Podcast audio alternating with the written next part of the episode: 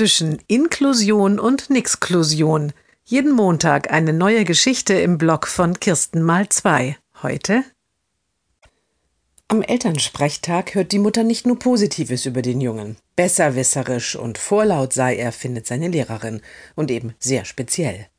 Da hat er sich neulich sein T-Shirt nach dem Sportunterricht über die Augen gezogen und ist damit so rumgelaufen, berichtet sie. Dann habe ich ihn ermahnt, Junge, du siehst doch gar nichts, es ist jetzt doch alles schwarz. Nein, hat er gesagt, es ist jetzt alles weiß.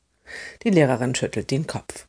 Und während sie weiter erzählt, was der Junge wann gesagt oder getan hat, denkt die Mutter, wenn ich mir ein weißes T-Shirt über die Augen ziehe und sie dann aufmache, dann ist wirklich alles weiß.